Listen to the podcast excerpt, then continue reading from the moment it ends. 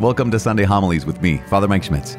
I hope today's homily inspires and motivates you, and I also hope that it leaves you hungry for the one who gave everything to feed you. If you want to get this and other Sunday Mass resources sent straight to your inbox, sign up at ascensionpress.com slash Sunday or by texting Sunday to 33777. You can also follow or subscribe in your podcast app for weekly notifications. God bless. The Lord be with you. A reading from the Holy Gospel according to John,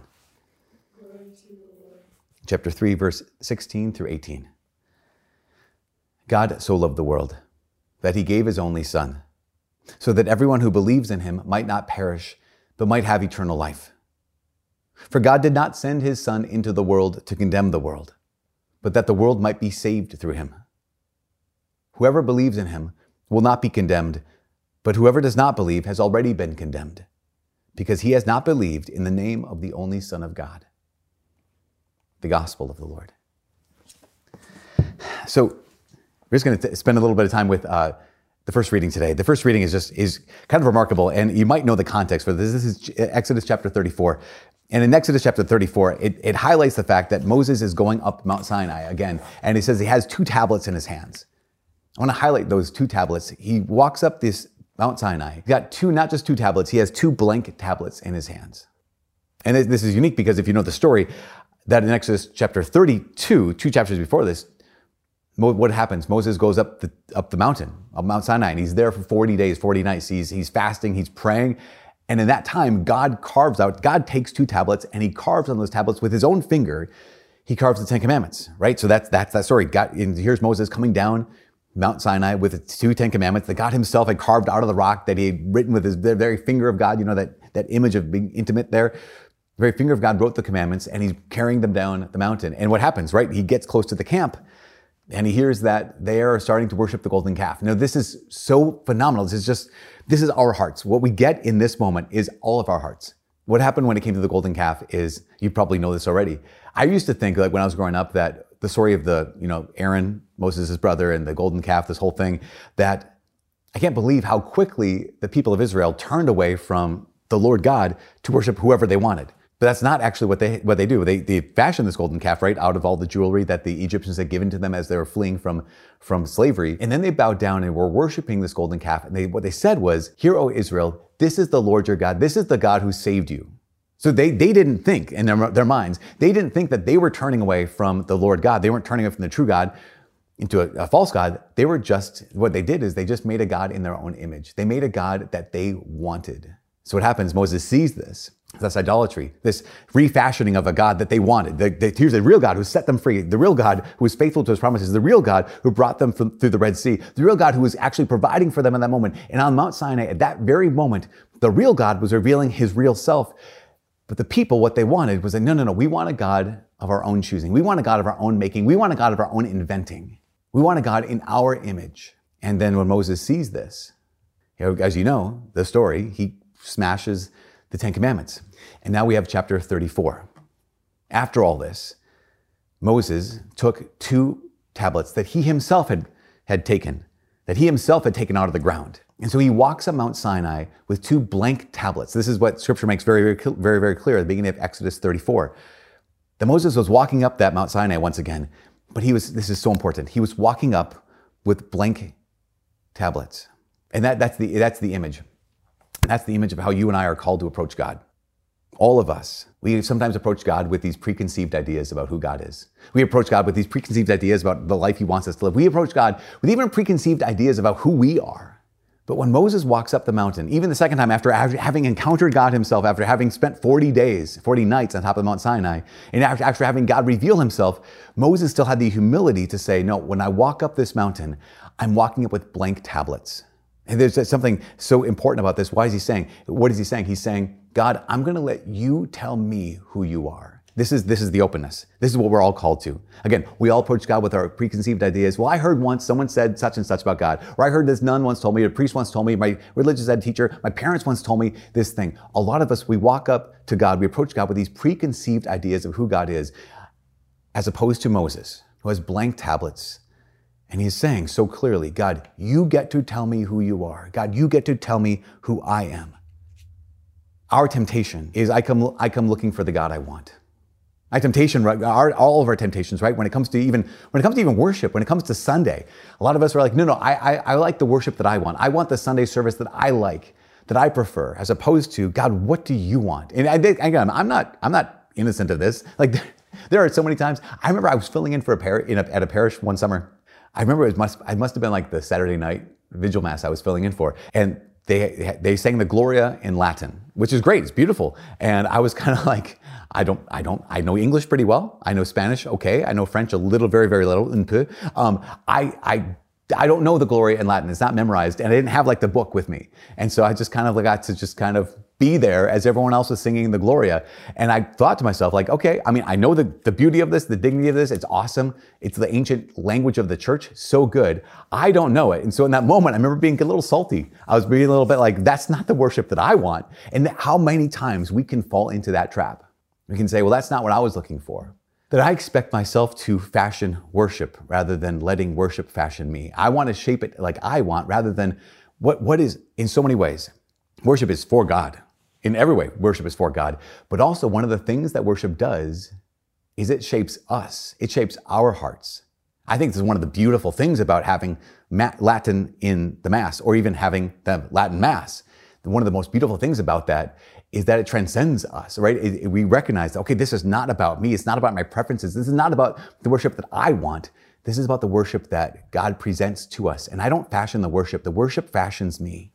So here's Moses, and he walks up with this, with these blank tablets, just like we're meant to approach the Lord with these blank tablets, with these open hearts, saying, God, you get to tell me who you are. God, you get to tell me who I am. And what does God do? The very first thing he says in Exodus 34 is Moses walks up with blank tablets and he, he says, he says his name, simply Lord. In our translation, it says Lord, but in the original Hebrew, it's the sacred name of God. He utters his name before God, before Moses, with the blank tablets, with open heart. God, you get to tell me who you are, who you are. And God reveals his name. And that name, of course, is the holy name. It's Yahweh.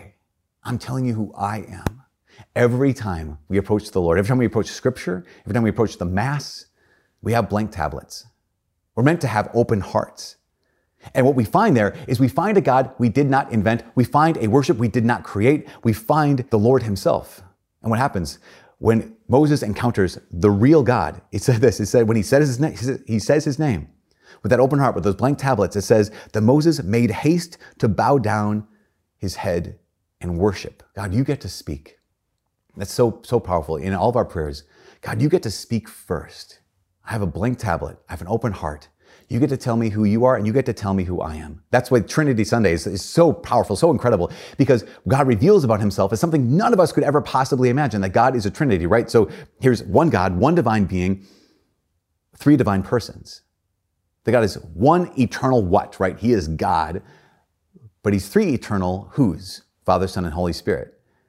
That the Father is not the Son, the Son is not the Spirit, the Spirit is not the Father, but they all are God, and he reveals himself to us.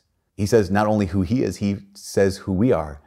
That he's not made in our image. We're made in his image. And that's one of the most incredible, most incredible pieces of, of, of it should make us fall down, bow our heads like Moses and worship. Because the Catechism says it like this. It's one of my favorite quotes in the Catechism. Uh, it says that in Jesus, God reveals his innermost secret.